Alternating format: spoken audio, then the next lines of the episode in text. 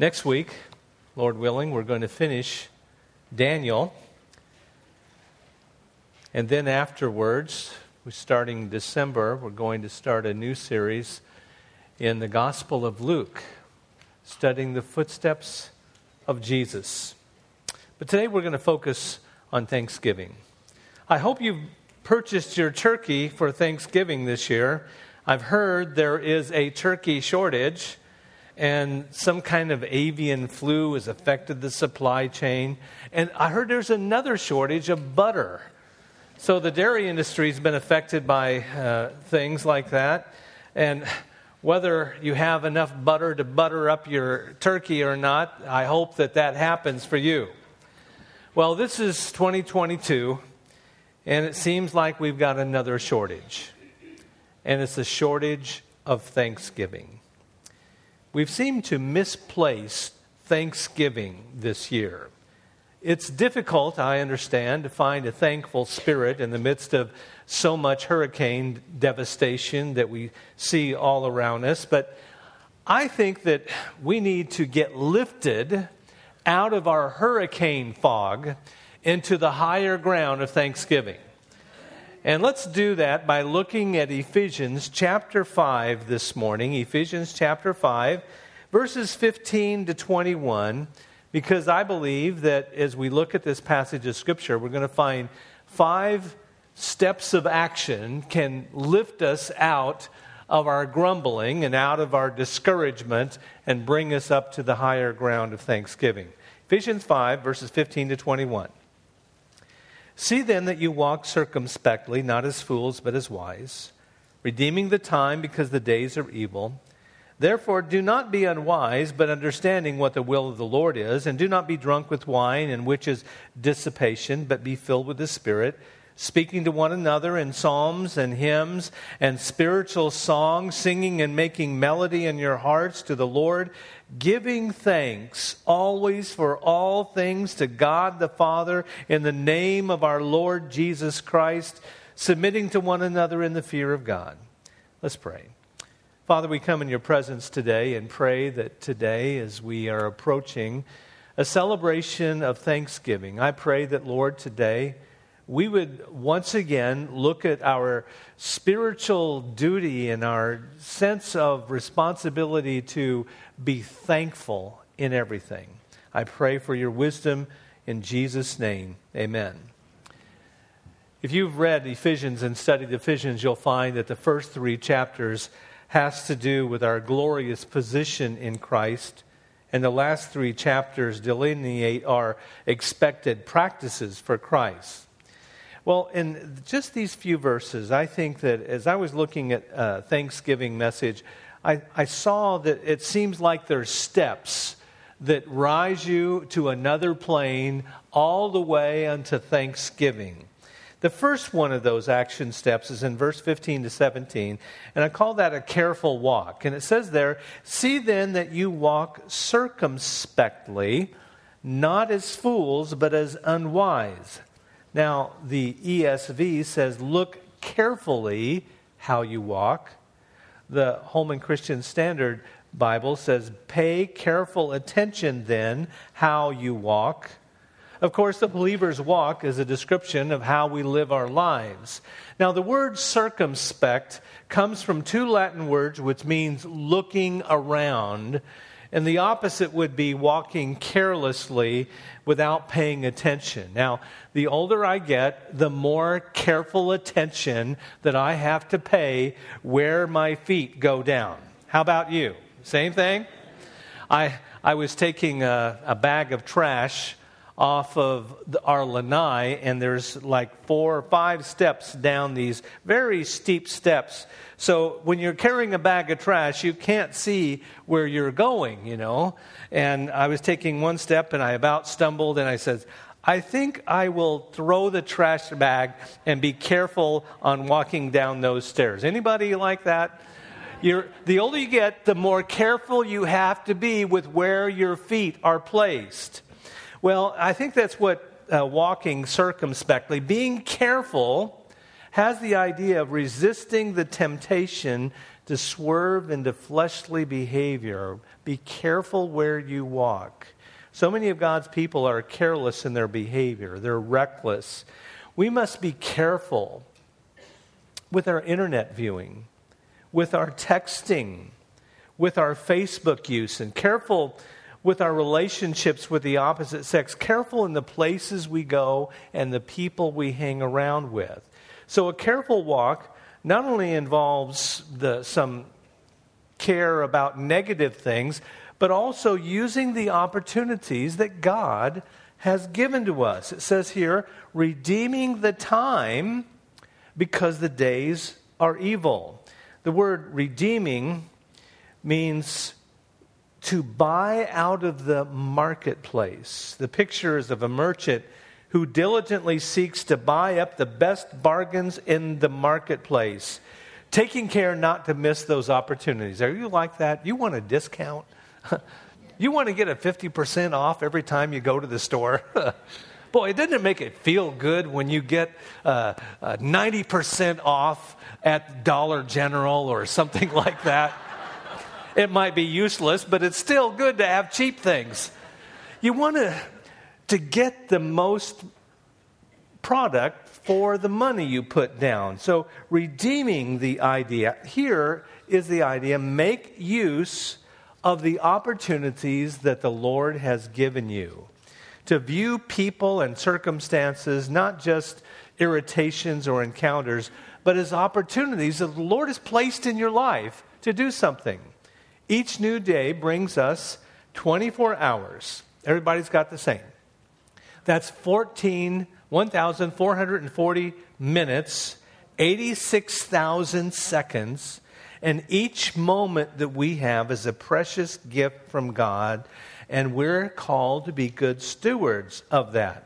If someone gave us $1,440 every day and said, okay, here's this money, you spend it all or you're going to lose it what would you do? You would spend every dollar you could. and that's the way that the Lord has given us these, these minutes of the day. We need to use them. Today is all of the cash that you have, and we need to spend it wisely. Dr. Benjamin E. Mays succinctly wrote I have only just a minute, only 60 seconds in it forced upon me, can't refuse it, didn't seek it, didn't choose it, but it's up to me how I use it. I must suffer if I lose it, give account if I abuse it, just a tiny little minute, but eternity is in it. And we also need to seek God's will in everything, understanding what the will of the Lord is. A careful walk is concerned about following the Lord, not just our own ways, not just uh, swerving into sinful behavior, but being careful in our walk. Well, that's the first action step that we can take on the road to Thanksgiving. The second one is found in verse 18. We need to have a spirit-filled life. Ephesians 5:18 says, "Be not drunk with wine, in which is dissipation, but be filled with the Spirit." Now, first of all, we need to not be controlled by other things. We often self medicate to deal with the stresses of life. You, you, you, wonder how people are handling all the difficulties. Sometimes they use alcohol or drugs. Sometimes they just go shopping. Sometimes spending. We allow these other things to control us when we really need to be controlled by the Holy Spirit. Now, when we think of being controlled and filled with the Spirit, we often think of preaching as it was in the book of Acts, or teaching, or witnessing. But do you realize that we need to be spirit filled when it comes to our home life? How we communicate with our spouse and our children and our parents. We need to be controlled, filled with the Holy Spirit when it comes to our relationships with people in church, and controlled with the Holy Spirit when it comes to our cell phones, too. Now, let me ask you this question. When you're on your cell phone with that insurance company or those adjusters or other things are you really being filled with the Spirit, or are you filled with anger and frustration and, and all kinds of other things? We need to make sure that we are filled with the Spirit everywhere we go, whether it's on the phone, whether it's talking to your spouse, or whether you're sitting down at the supper table. So, that's the second thing that we can do on the way to Thanksgiving is to be spirit filled. But Ephesians has a third step that can pull us out of our grumbling into the higher ground of thanksgiving, and that's in verse 19, which is an overflowing praise. Speaking to one another in psalms and hymns and spiritual songs, singing and making melody in your hearts to the Lord. As we look at this phrase, we need to have a refreshing reboot of corporate praise, speaking to one another. Now, this is not just uh, you praising the Lord yourself or singing songs of praise. This is in an avenue where there's other people. So we're speaking to one another. There's the corporate aspect of praising the Lord. Now, there's three directions that our worship should go to one another, in the heart, as it says there, uh, and to the Lord. So, corporate praise is so essential. Now, we can all enjoy listening to the um, music on the radio or singing to ourselves or praying, but there's something important about praising the Lord together. Uh, look at the book of Acts in Acts chapter 2 when the early church they, they met together for the apostles' doctrine, for breaking of bread, for times of prayer, and praising the Lord. There's something about corporate praise that lifts our sagging spirits. Wasn't the music wonderful today? The, the music of thanksgiving and praise, it just lifted our hearts and focused on the Lord. So it's very important for that. But when, when it's all said and done, we're speaking to one another, but there's an audience of one. Singing and making melody in your hearts to the Lord in praise of the Lord or address to Him. The singing here is meant as a solemn act of worship and also should be considered as prayer. You ever think of that? Singing as prayer? In singing, we should regard ourselves as speaking directly to God. And the words, therefore, should be spoken with a solemnity and awe of becoming a direct address to our great Jehovah God. So that's like praying to the Lord. So this is an area of, of, of worship that can lift us out of our doldrums. I tell you, when you go through difficulties in your week, when you've had uh, disagreements and you've had family arguments, and when you've had uh, things not going well with your hurricane claims, it's good to just leave that aside, isn't it? And just get into the house of the Lord with God's people and sing and make melody to the Lord with one another. Corporate praise. There's a fourth action step that I find in verse 20 and that is an all encompassing gratitude. It says there, giving thanks always for all things to God the Father in the name of our Lord Jesus Christ. Ephesians 5:20 tells us that. But that's not the only place. All through the New Testament and the Old Testament, we are obligated, we are challenged to give thanks to God. 1 Thessalonians 5:18 In everything give thanks for this is the will of God in Christ Jesus concerning you. Philippians 4 6 Be anxious for nothing, but in everything by prayer and supplication with thanksgiving let your requests be made known to God. And in the Old Testament, Psalm 100, verse 4 says, Enter into his gates with what? Thanksgiving and into his courts with praise. Psalm 106, verse 1 Praise the Lord, O give thanks to the Lord, for he is good, for his mercy endures forever. Psalm 92, verse 1 It is good to give thanks to the Lord and to sing praises to your name, O Most High. It's not Thanksgiving is not just a day, it's not just a season, but it's a continuous action for the child of God. So it says in verse 20, giving thanks always for all things, in all things, for all things, even hurricanes. I believe that God is up to something. I believe that when He allowed this Hurricane Ian to hit right outside of our county, right on the coast, He was doing something. And He's up to something good. The devil wants to use it to discourage us, to defeat us, to spur us to act in the flesh, to complain, but our God is doing something for our good. You know, one of the things that I think that God is doing, He wants us to lessen our grip on things. Whenever you go outside and walk up and down or drive up and down the streets, everybody, almost everybody, has got a pile of debris right outside their road. Mine's still there. Anybody have their debris picked up yet? Oh, you must be living close to the commissioner's house. I'm out of luck. But every time I go out there and I look at, oh my, I used to sleep on that mattress. oh, that was a nice dresser out there. It's stuff. And whenever you see the pile of debris, it's a reminder that it's only things, and sometimes we've got a hard grip on the things of this world, and sometimes God wants to teach us it, we've got treasure up in heaven.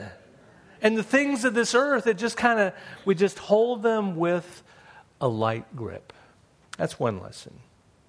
And I think sometimes God uses the hurricanes to sift us to bring out the fruit of the Spirit. I know what the devil wants to do. He wants to bring out the, the works of the flesh, the anger, the meanness. But God wants to sift us. I tell you, I, I don't know what his purpose is.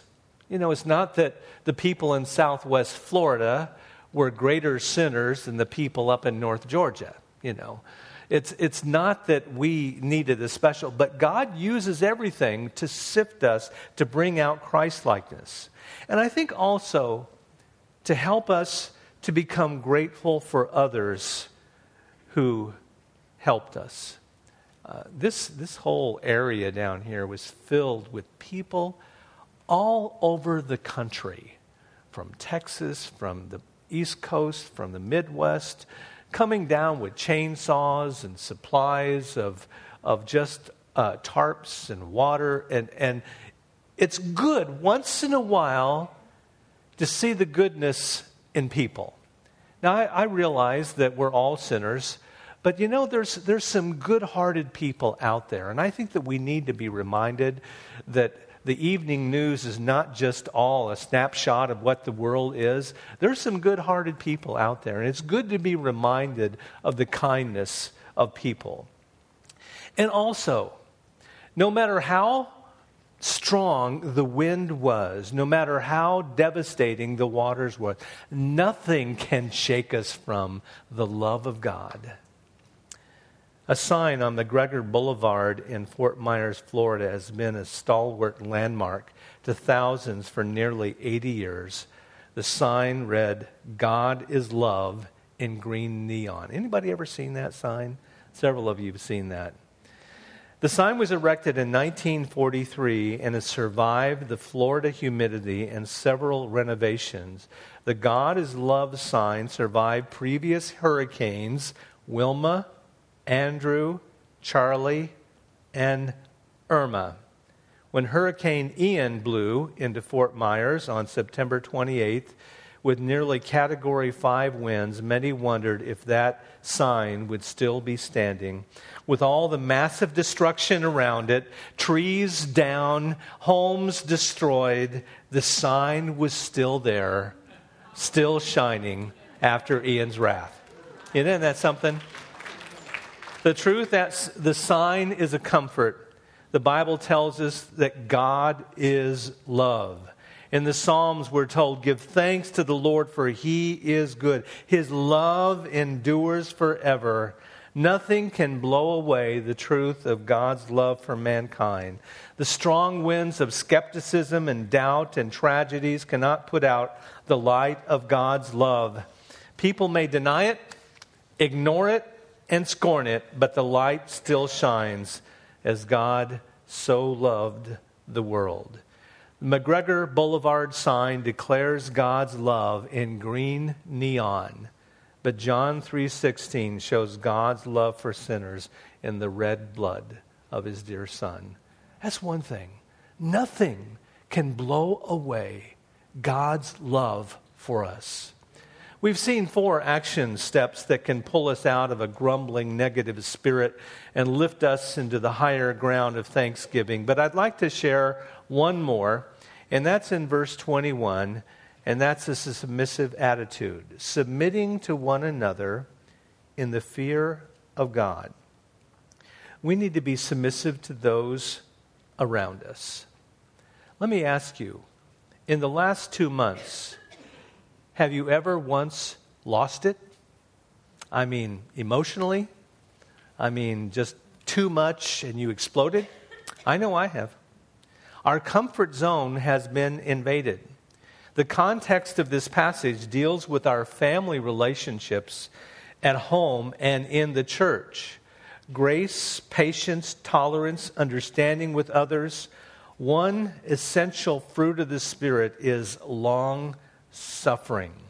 You know, we often hold on to our own will and our own opinions so tightly, it gets us tangled up. I want my way. I want to do it this way when God says you need to be submissive. I once heard a, a missionary friend of mine from Brazil. He grew up in Brazil his parents were missionaries, and he stayed to be a missionary as well. His name is John Leonard. And John was telling me one time when he came home on furlough, when he was a kid, he used to have uh, he used to have uh, patches of uh, bananas, and he raised those and sold, sold them to make some extra money. Well, the monkeys were constantly getting in his banana patch. Imagine that, you know. And he decided that he was going to catch those monkeys and take them somewhere else, or I don't know what he would do with them. So he found out a method of catching monkeys. He got some coconuts and drilled a small hole in those coconuts and placed them, uh, tied them up somehow with a chain or whatever, and put some marbles in the coconut. And the size of the hole was important because a monkey would reach his hand into the coconut because he's always curious, and he would grab the marbles and have it in his hand, and he could not pull his hand out of the coconut. You would think that you ought to be smart enough to let go of them. Well, John came up with a net, and the monkey was there with holding the coconut, holding the marbles in his hand, and they would not move and he wouldn't let go of them. And so John just threw a net over and caught the monkeys and got rid of them out of his banana patch. You know, it's amazing. You know, I think of that tight fist.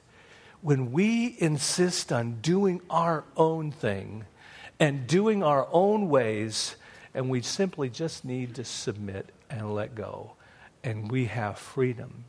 We have freedom when we submit to one another freedom when we submit to God. Notice what it says in the last part submitting to one another in the fear of God.